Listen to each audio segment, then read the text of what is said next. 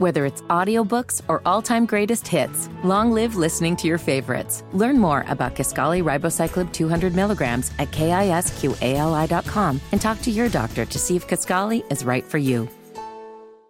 The 234th edition of the Four Corners podcast starts right now. From the Basketball Podcast Network, this is the Four Corners Podcast. We win 54 to 53. North Carolina did it. North Carolina wins the championship. With 20 seconds left to play, goes back to Michael Jordan. Jumper from out on the left. Good. Fred Brown looking. Oh, way to Worthy. Worthy five. The Tar Heels are going to win the national championship. Webber front court. Carolina with foul. He takes the timeout. They're out foul. of timeout. Technical foul. Technical foul on Michigan. They're out of timeout. And the party is ready to begin on Franklin Street. Gets it back out to hit. Long outside shot. Short rebounded. May. It's over. Carolina has won the national championship. 89-72. And how about them Tar Heels? They are the national champions. Pump fake for three. Too strong on the shot. That's it. The Tar Heels are the national daggum champions. Love guarded by Keels. Gets a screen. Pulls up for three. Got it. Caleb from straight away. Here are your hosts, Josh Marlowe and Anthony Pagnotta. Hello and welcome to another edition of the Four Corners podcast. We are powered by Carolina Electrical Services. Josh and Anthony, we are back with you guys on the eve of Selection Sunday. And it's one that, you know, I think I think after Thursday night we thought all hope was was gone for Carolina. But with the way that the bubble has shook out the last 48 hours or so, there is some there is some life to Carolina making the 2023 NCAA tournament, and we're going to take a look at how their resume stacks up against some others from around the country. But before we do that, we will give you our thought of the day, which is brought to you by DraftKings, and we go to the legendary football coach Bill Parcells, who won uh, Super Bowls in the NFL, is one of the greatest coaches, one of the greatest leaders um, in the history of pro sports. And we, everyone's heard this uh, a, a lot, but this really applies to Carolina and where they are waiting for Selection Sunday, and that is simply you are what your record says you are. And, you know, Carolina's record isn't sexy. It's not it's not pretty, but that's that's the reality of the situation right now. Is that Carolina's got a record that has them in a in a spot where, you know, they're sweating out selection Sunday. And so with that, let's transition right into the preview. Of course, you can find the selection show That'll come your way at 6 p.m. over on CBS, where you'll get the full 68 team bracket. And then ESPN and CBS Sports Network will have bracket shows breaking down the men's and the women's tournament uh, throughout the rest of the night. Um, when you look at Carolina, uh, their resume, they're 20 and 13 overall. They were 11 and 9 in the ACC and played two games in Greensboro, beating Boston College before losing to Virginia, who lost to Duke in the final. They are 2 and 9 in quad 1 games. They are 5 and 4 in quad 2 games. They have zero losses in quad 3 or 4, which is actually better than where they were a year ago. Remember, they had that home loss to Pittsburgh which qualified, I believe, as a quad three loss, if memory serves me correct. Um, their non conference schedule uh, was the seventh best in all of college basketball, and their overall strength of schedule checks in at number 24. And so, you know, buddy, when when you look at you look at this this resume, you know, Hubert Davis kind of said it the other night that um they they had a lot of chances to win a lot of games. We referenced they had nine leads in the second half of eight points or more in their 13 losses. So they definitely squandered away some opportunities, but this is this is kind of a resume that kind of matches up pretty pretty ideal to what they did a year ago in terms of their quad one wins, what they did in quad two, and of course they don't have that that really bad loss on the schedule. And something that our good buddy and P1 to the show, Colin Hoggard, pointed out this team's lost one game all year long by double digits, and that was at Indiana. You know, this team last year had four double digit losses of 20 points or more. So, you know, they're they're they're completely different in a lot of different ways, but they're also kind of similar in a lot of in a lot of other ways as well. When you look at this resume and it has it doesn't have that win that you had last year when you won at Duke to end the season, but when you look at it from top to bottom, do you think this is a resume that warrants Carolina hearing their name on Selection Sunday? Uh, no. But do I think that there are many other teams that we are talking about and that people have in the field that have better resumes? No. Like we've heard before that the bubble is is weak and you know, part of it I think is that this is just the modern era of college basketball. But I think there are some teams this year that are incredibly flawed that are on the bubble.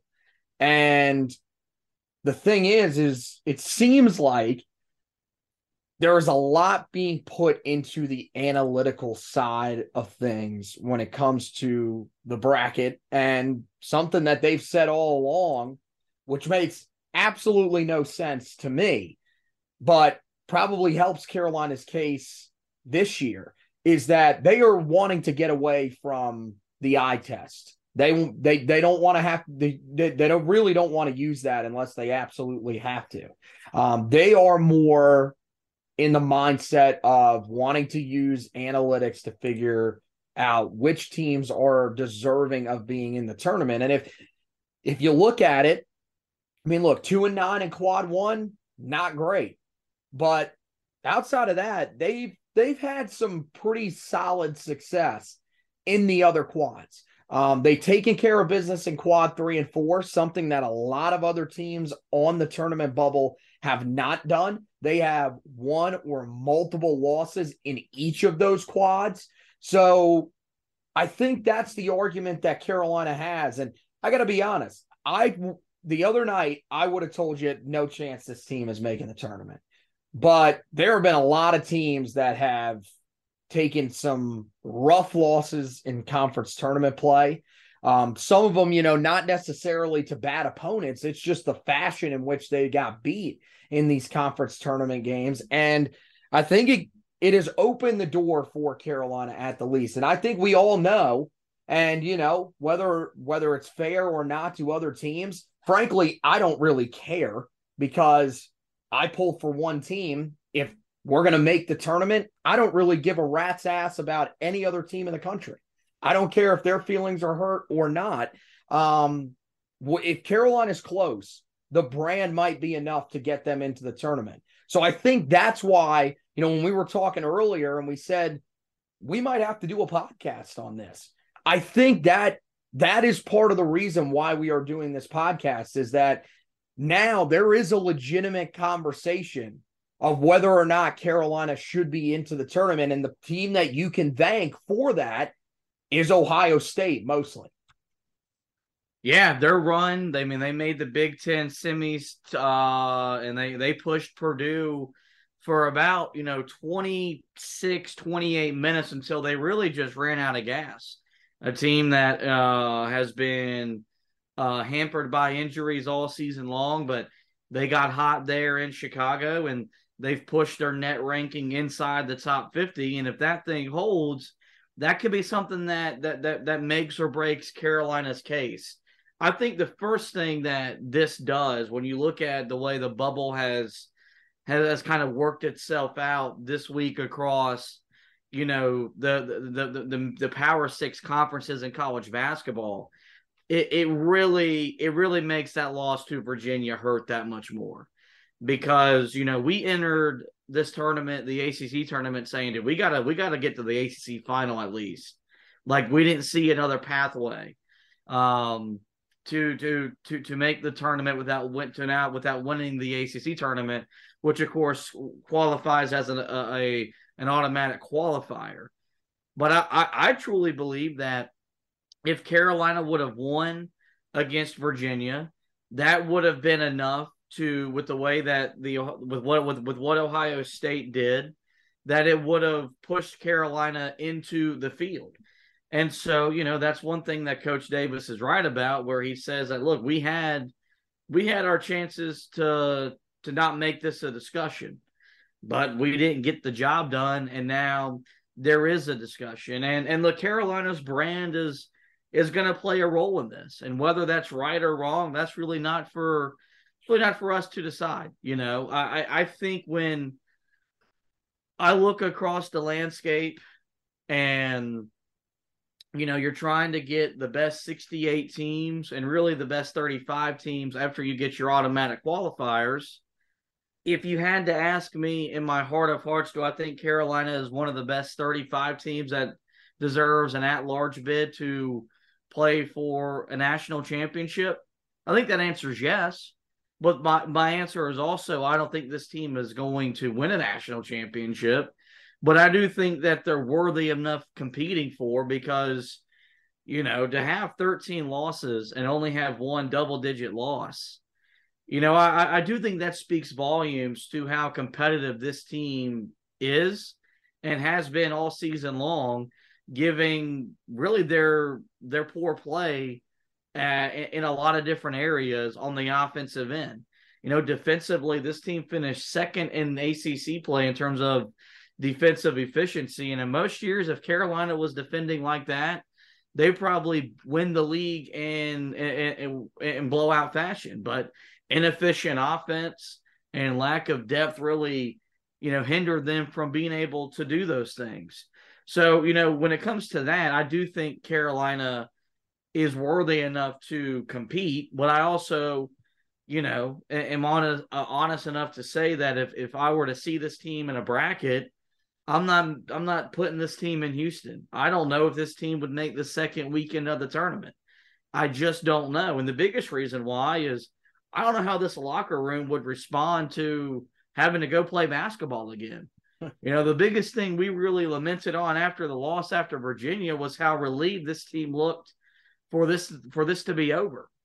And it it, it would be a really difficult you know scenario to hear their name called on selection Sunday and trying to get them not only just physically and mentally prepared to go play, but emotionally prepared to go play in a in a setting which would most likely be Dayton, Ohio, in the first four. Let's take a look at you know really the one team that is, is Carolina is really going to be looking at with with a resume and saying if if they get left out and this team gets in, you know what the heck are we doing here? And as fate would have it, that's their rival NC State. Um, a team that I will sit here and tell you, as much as I loathe and hate that program, it's a tournament team. Um, they're they're a team that I think deserves to compete in the NCAA tournament, but their resume might tell you otherwise. One and six in quad one, so they have one less win but three fewer losses. Um, seven and four in quad two, so the exact same losses, um, but two more, two more victories. Um, like Carolina, zero quad three, quad four losses. Their non-conference strength of schedule, 230th, and their overall strength of schedule is 69th. When you look at Carolina's resume, which we went over a few minutes ago, and you look at and you look at NC State's resume, you know, I think NC State is worthy of competing for the tournament, which would then justify why I have Carolina in the field with one more quad one win. Where do you stand on how Carolina stacks up against State from a from a resume standpoint? And do you think if if if if NC State makes the field, that, that that's enough to justify Carolina also making the field? I mean, it's hard not to. I mean, if we're going to be honest here, I mean, do we really do we re- do we do we think Carolina is a better team than than than NC State? I I I honestly couldn't tell you. I, I think the thing that really plays into that is the Clemson factor. Is you got beat three times by a Clemson team. Two times you weren't even competitive. All three were double digit losses. And that's a Clemson team that lost to South Carolina and lost to Loyola Chicago, who wasn't very good in the A10 this year.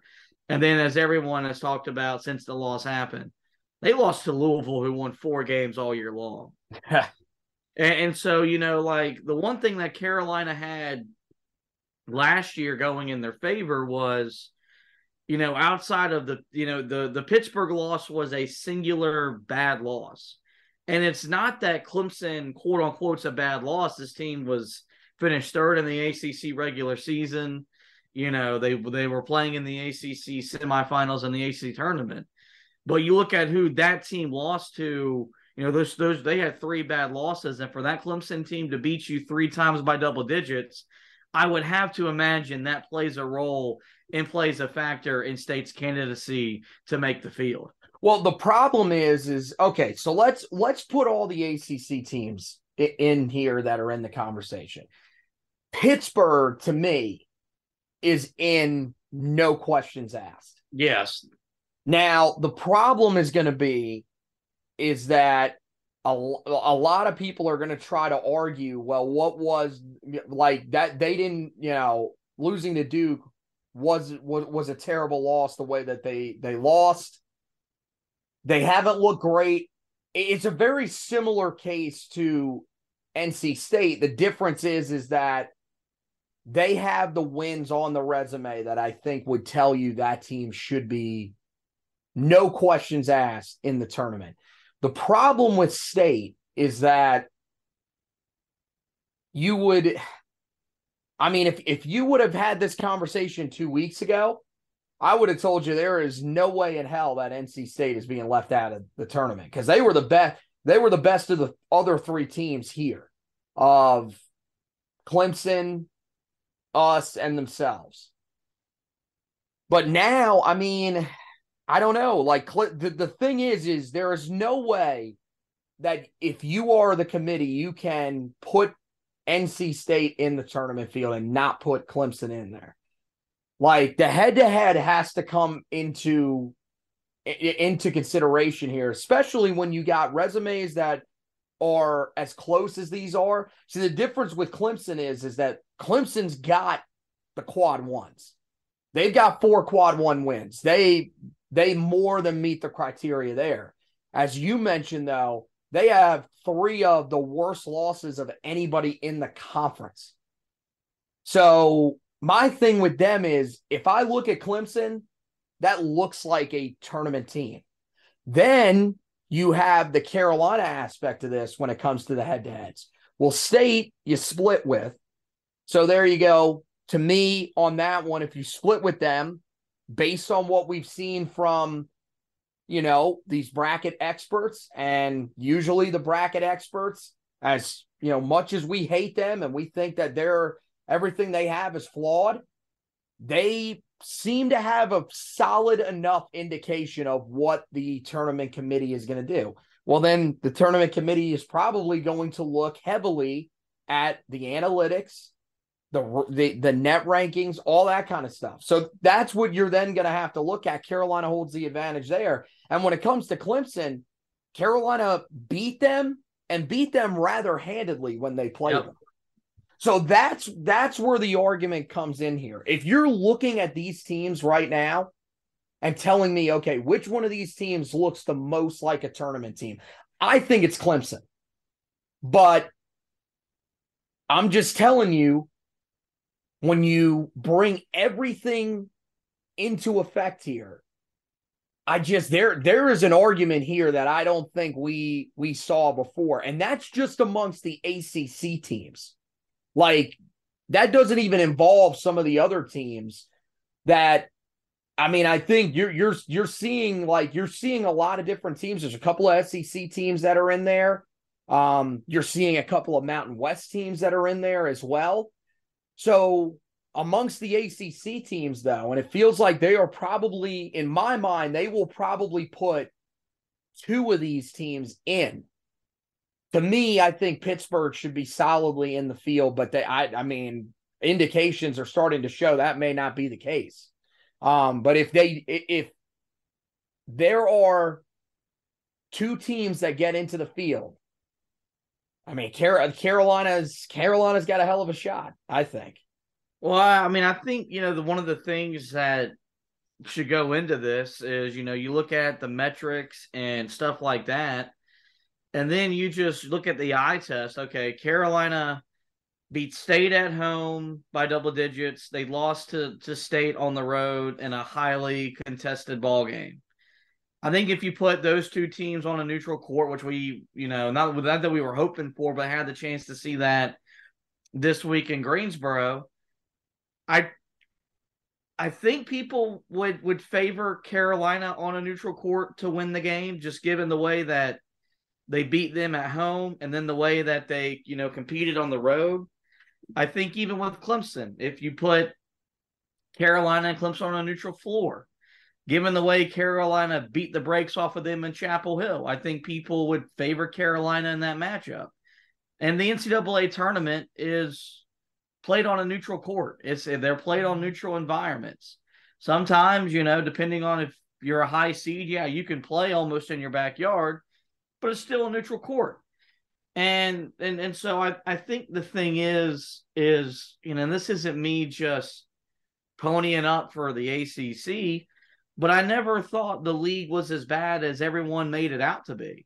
I don't think it's as great as the Big 12. I don't. I don't know if it's as good as the Big Ten, but it's not as it's not as bad as you know the Mountain West Conference and some of these other conferences out there that have a chance to put teams in over ACC teams. And like especially when it comes to like a Nevada who you see being you know seated in the field or even if they're out of the field they're ahead of Carolina you're not going to tell me that that's a better basketball team than North Carolina. You put them on a neutral court, I think Carolina would beat them and beat them rather rather handedly. And so, yeah, you know, the, and the, their the, resume, dude, Nevada's resume, I have no clue how this team is anywhere close to being in the tournament. They have losses at Loyola Marymount, which isn't it that that was one of the better teams in the West Coast Conference. But you look at some of their losses in conference. They lost both games they played against UNLV. And this is not even the UNLV of the early 2010s. Um, they lost to fellow bubble team Utah State, and they lost at Wyoming, including the, the end to the regular season. Actually, they've lost three straight because they lost the first game that they played in their conference tournament against San Jose State. To me, no way that team should get in over Carolina. And I got to be honest, I don't think Utah State should be in over Carolina either. Um, they have a bad loss against Weber State, who is one of the worst teams in the Big Sky this year. They also have a loss to Southern Miss, who is god awful compared to what they've been in the past. Um, and I mean, yeah, the Mountain West, like you can't tell me that the Mountain West is that great of a conference. I just, I mean, I, I, I haven't watched a ton of the Mountain West. I've watched a few games of theirs this year. I don't think that they should be getting the pass that they are. The fact that they think that conference could put four teams into the tournament and that at this point the ACC could put in four teams into the tournament if enough things go wrong is insane to me.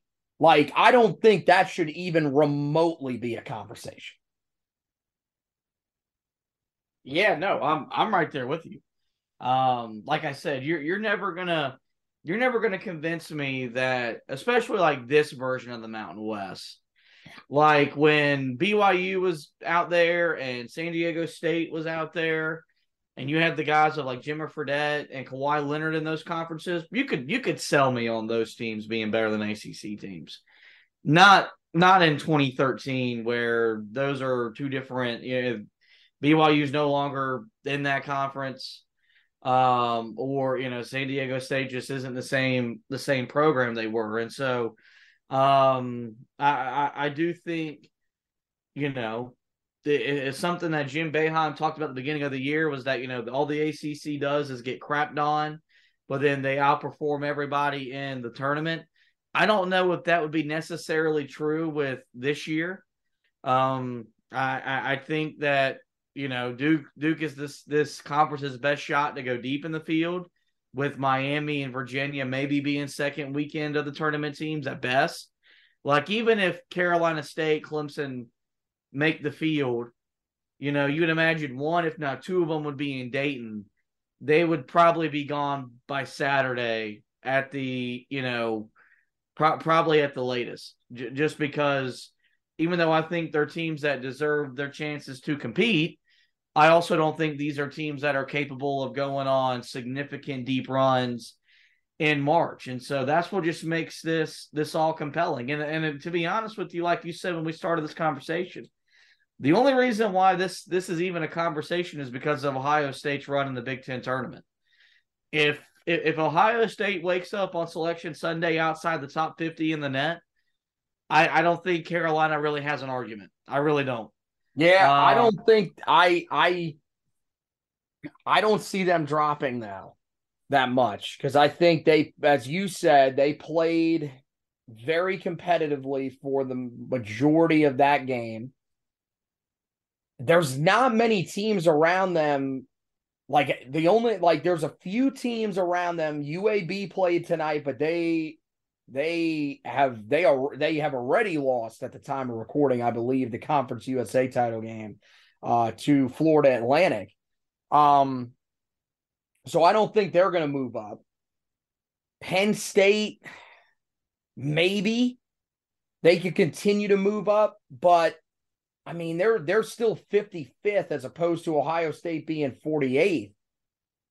And that's pretty much it. I mean, Iona 59th, but they I mean, they didn't even they they didn't really look great in their game that they played today in the MAC title game. Um Kent State 63rd. Like there's not a lot of teams like that there's no one I don't think that's going to make a significant jump. So I would be I would be stunned if they dropped that. I mean, the teams that are behind them are Mississippi State, which is another team that's in this conversation here. I don't think that Mississippi State should be in this conversation. Um, I know, like we were talking earlier, that the committee doesn't judge a lot off of the eye test. Uh, that team, I watched two games of them in Nashville after seeing them a couple of times during the season too. That's not a tournament team by any stretch. They should have been beaten by Florida, who they did get beaten by earlier in the year. You look at their resume too. They have losses to Florida. That game was at home, by the way. Uh Georgia, on the road, but still, Georgia is not a good basketball team by any stretch of the imagination. And they also have a loss to fellow bubble team Vanderbilt, which is the other SEC team that's in the conversation. The problem for Vandy is, I mean, they they have 14 losses now on the season. They to me, I think that team would be in no questions asked if they did not lose late in the regular season to LSU, the worst team statistic coming into that uh, SEC tournament. Um, that that was one of only two conference wins that LSU had all season long. Um, if they didn't lose that game, no questions asked. But when you pile that loss on top of Grambling, who almost won their conference title today, but still ranks in quad four. Um, at VCU's not really a bad loss. The one that really hurts them a lot, maybe even more than Grambling, is Southern Miss. That's that's a tough one to overlook for them. So, I mean, I think there's you know, there's a case for them. They're probably playing some of the better, some of the best basketball of anybody that's on the bubble. But I don't know, man. I think both those SEC teams, I, I, think Carolina would beat both of those teams. maybe that's just me, but I, I think that that Carolina is a better basketball team than both of those. Um, I would definitely say yes over Mississippi State. I think, I think Vanderbilt. There's a question like right now if they're better than Vanderbilt. You're talking about a team that's got two wins over Kentucky. They beat Tennessee, like, and Jerry Stackhouse, former Carolina, you know, player, has kind of figured it out, and the, he's got he's got his players and his kids believing and responding to his message. I think that's where the brand is really going to come into play with with those teams. Is because like if, if Mississippi State or Vandy make the field, I think they're going to be in Dayton. Well, would the would the diehard college basketball fan rather watch Carolina or Mississippi State? That might be up for debate. The the average fan, which is what the you know they're they're trying to attract uh during the the NCAA tournament, a lot of people generally know North what North Carolina basketball is uh and has been about historically. Um, not many people know about Mississippi State basketball. And with Vanderbilt, they might know that they have a pretty unique gym, and that's about it. And so I think that's going to be the thing. And you know, something Lunardi's talked about the really the last three weeks is that if Carolina wasn't who they are, that you wouldn't see them on any seed line anywhere. And so I do think with what Ohio State's done this week in Chicago, I, I do think it, it only strengthens Carolina's argument because they they they're they're because the way the quad system fluctuates. Well, now that quad one that that that win became a quad one win, and then you factor in Carolina's brand, which has really kept them in the conversation all year, uh, you know, all, all bubble watch long. And now there is just a really compelling argument to put this team in the field. Um, like I said, putting them in the field is putting them in Dayton. It's them playing on a Tuesday or a Wednesday night at 940. Mm-hmm. Like it's not it's not this team being a 10 seed playing on a, a, on a Thursday Friday regional. Like that's that's not the case. So it's it's really just it's really just uh compelling and drama led television, which is what this this month is about. No other sport delivers drama like this sport delivers. And this this bubble watch is and and maybe we're just over exaggerating because we're we're involved in it really heavily. This is as unique a bubble as as I've ever seen. Mm-hmm. Um, and I, I think the, the the biggest reason why is because the net system is a fraud, and it has it has ruined and devalued the selection uh, process of putting together the greatest sporting event we have here in this country. But, you know, as I said when I went on this rant, I think it's been about three weeks ago. The one thing it does do is, is it does feed the storylines, it does create the drama that the sport not only wants, is that the sport needs because it isn't valued uh, with other sports despite its product being insanely better on a on a much more consistent basis. TV has made this a three week of the you know three week of the of the year sport, and so with that you need as much drama as you can get, and the net has delivered just that. But as I said kind of earlier, it, it's going to be really awkward to see how this team would respond if they were to go and have a chance to compete in the NCAA tournament. Um, just simply because of the mood in that locker room. And we played audio of of Hubert Davis. We we played audio of, of Armando Bacot that really were just at a loss for words and didn't really know what to say. And that's happened quite too often this season. And then if you you trust guys like we trust, like Brendan Marks and Josh Graham, voices that you have heard on this podcast and will hear again, the sense of relief they felt going into that locker room that this thing was over to, to try to get this team to regroup and buy in to to go play again i think would just be a fascinating story i would love to be a fly on the wall tomorrow afternoon where if this team were to gather to watch the selection show and hear their name called.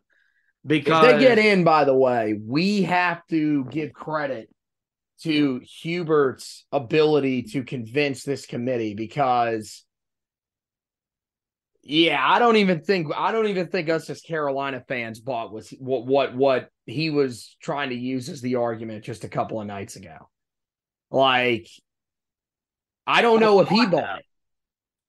I really think that he was just he was just trying to get out of out of that question at a point. He was trying to figure out is there anything that I can use? And now we're sitting here and from them not playing, their resume has gotten better and the teams around them, their resumes have taken significant blows. So yeah, it's it's uh it's weird, man. It, it's gonna be it, it's gonna be real strange to watch. You know what? I mean, just here's the thing. I don't even know if they're gonna hold a watch party. Like most bubble teams will hold a watch party to see if they get into the tournament. Anybody that has any remote chance of making the tournament field will usually have some sort of gathering. I don't really know if they're going to. I I mean, I got to be honest. Are these guys, do we know if these guys are even still on campus? Like, it is spring break week. Are these are these guys gone? Like are they going to have to track these dudes down because I think we from what we saw the other night. You know, I said on here and told you I thought they should play in the NIT, treat it like a bowl game in college football and and just use it to play your younger guys. But I don't think that team was going and playing in the NIT. I, I don't think there was any way they would accept that bid. So if that's the case, and they thought no way they're making the field.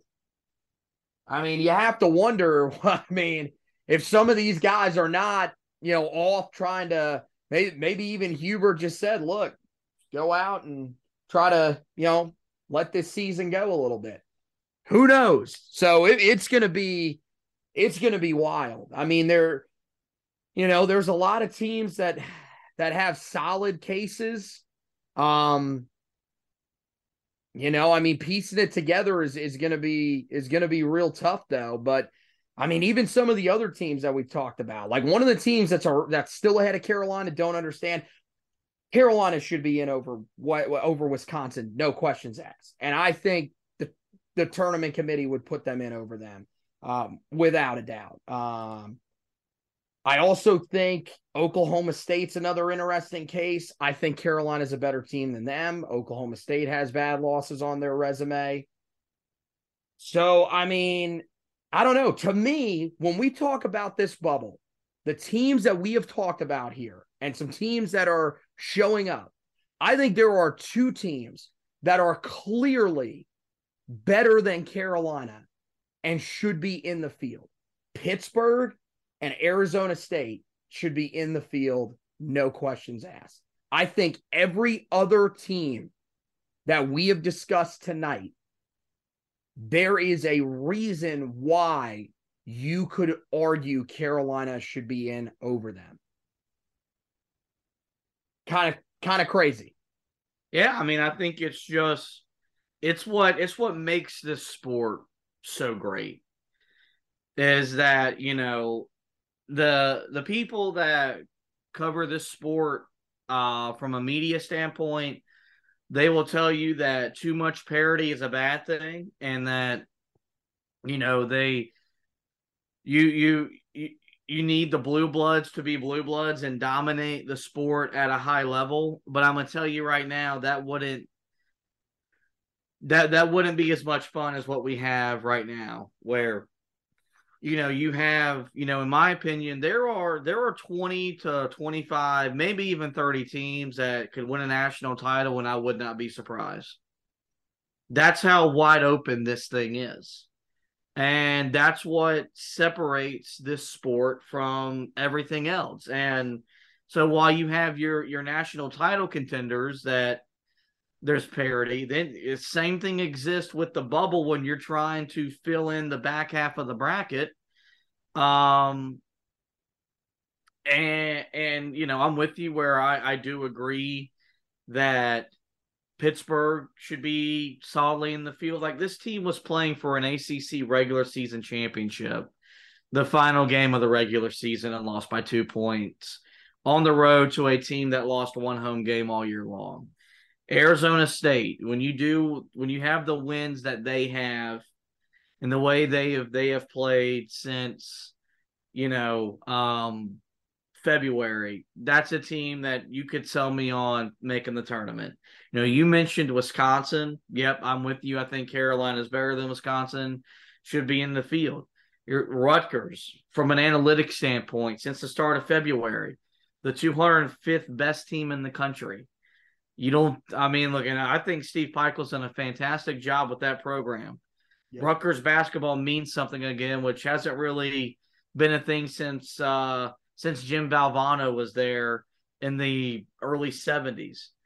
But I would still think Carolina would would beat that team on a neutral court. And so this is this is going to be interesting. You know, this is really our first times as fans kind of going through and having to really sweat out a selection Sunday.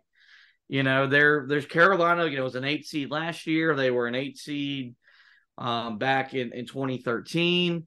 You know, but those those like back then, like a 2013 being an eight seed was a lot different. Like being an eight seed, you know, we we kind of entered that tournament thinking Carolina was going to be a six seed, and then they wind up on the six line. So, you know, and again, another thing that would be would be a lot different and of course we know they'll never do this, is that if if they were to seed Carolina the correct way, outside of putting them as a play-in team, this would be a 13, 14, 15, 16 type of seed, seeded team. It's never going to happen. You're never going to see a power a, a power conference team seeded like that. The lowest you'll ever see them is 11 in a play-in game or maybe maybe a 12 but it's it's it's even extremely rare to see uh, a, a power six conference team seeded kind of that low. I mean but dude look go back go back what is it two years now georgetown her, just a horrendous regular regular season. I mean it was one of the worst that we've seen from a power conference team in terms of a team that made the tournament they got hot they won four games in four days, or was it five and five? I think it might have been five and five, to be honest with you. And that team was a 12 seed when there were teams from mid major conferences that, I mean, as they showed, because they bowed out quickly to Colorado, um, there were teams that were mid majors that were far better than that. So, and that's a team that had an automatic bid. So you could have placed them anywhere that you wanted to. It wasn't that they had to be in a play in. So, yeah, I mean, I think that shows you kind of the difference between being in a power conference and a mid major conference. So, yeah, I mean, I think it just, it, it's going to set up for as nauseating a Sunday that, you know, we've we we've ever really experienced as Carolina basketball fans. Um, and, and you know, kind of like we said, and kind of in closing here, th- this is really only because of what Ohio State did that this even really became a discussion point.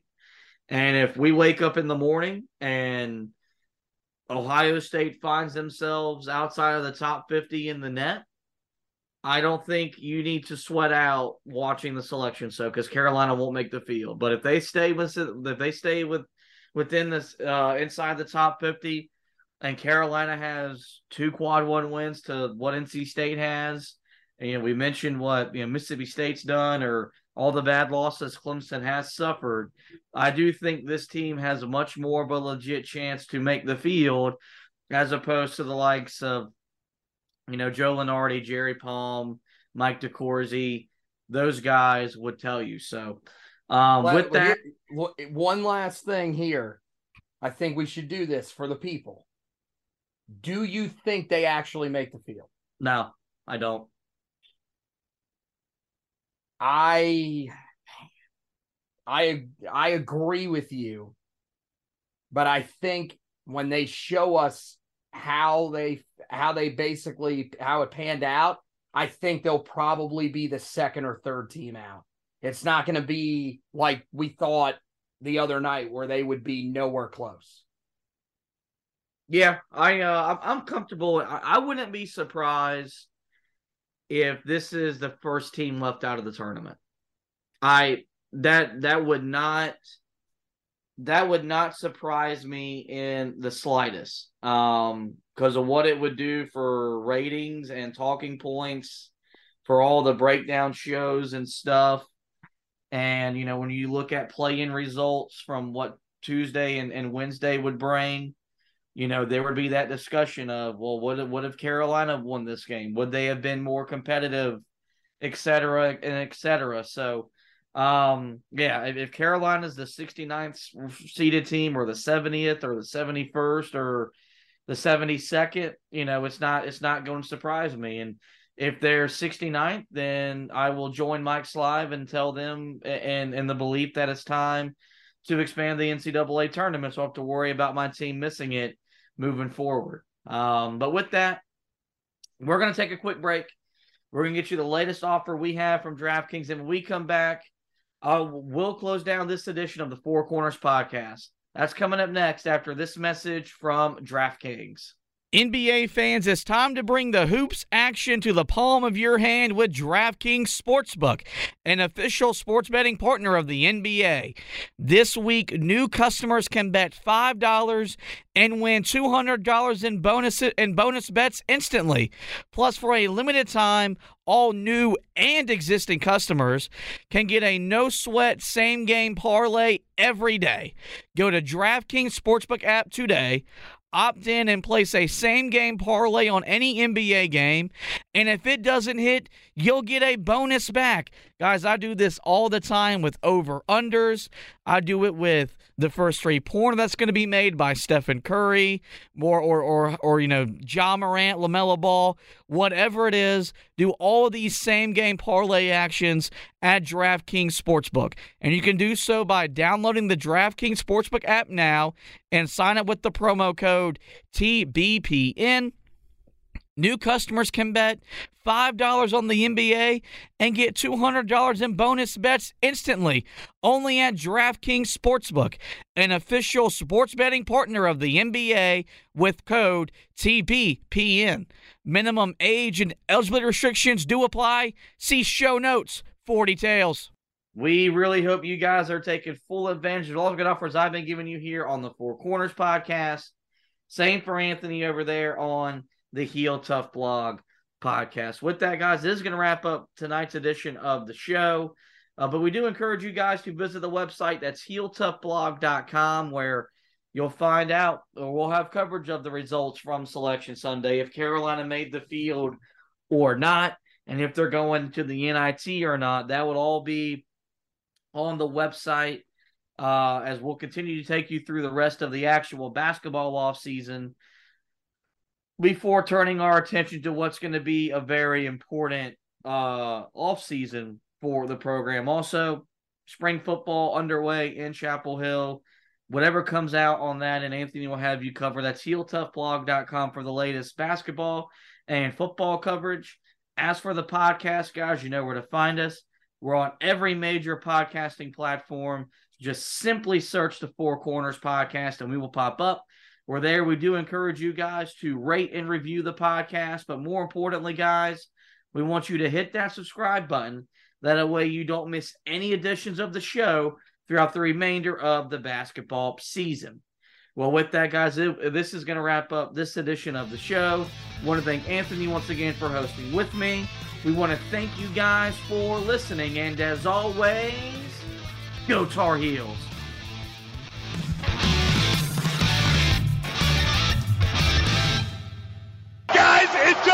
doesn't get any sweeter than that.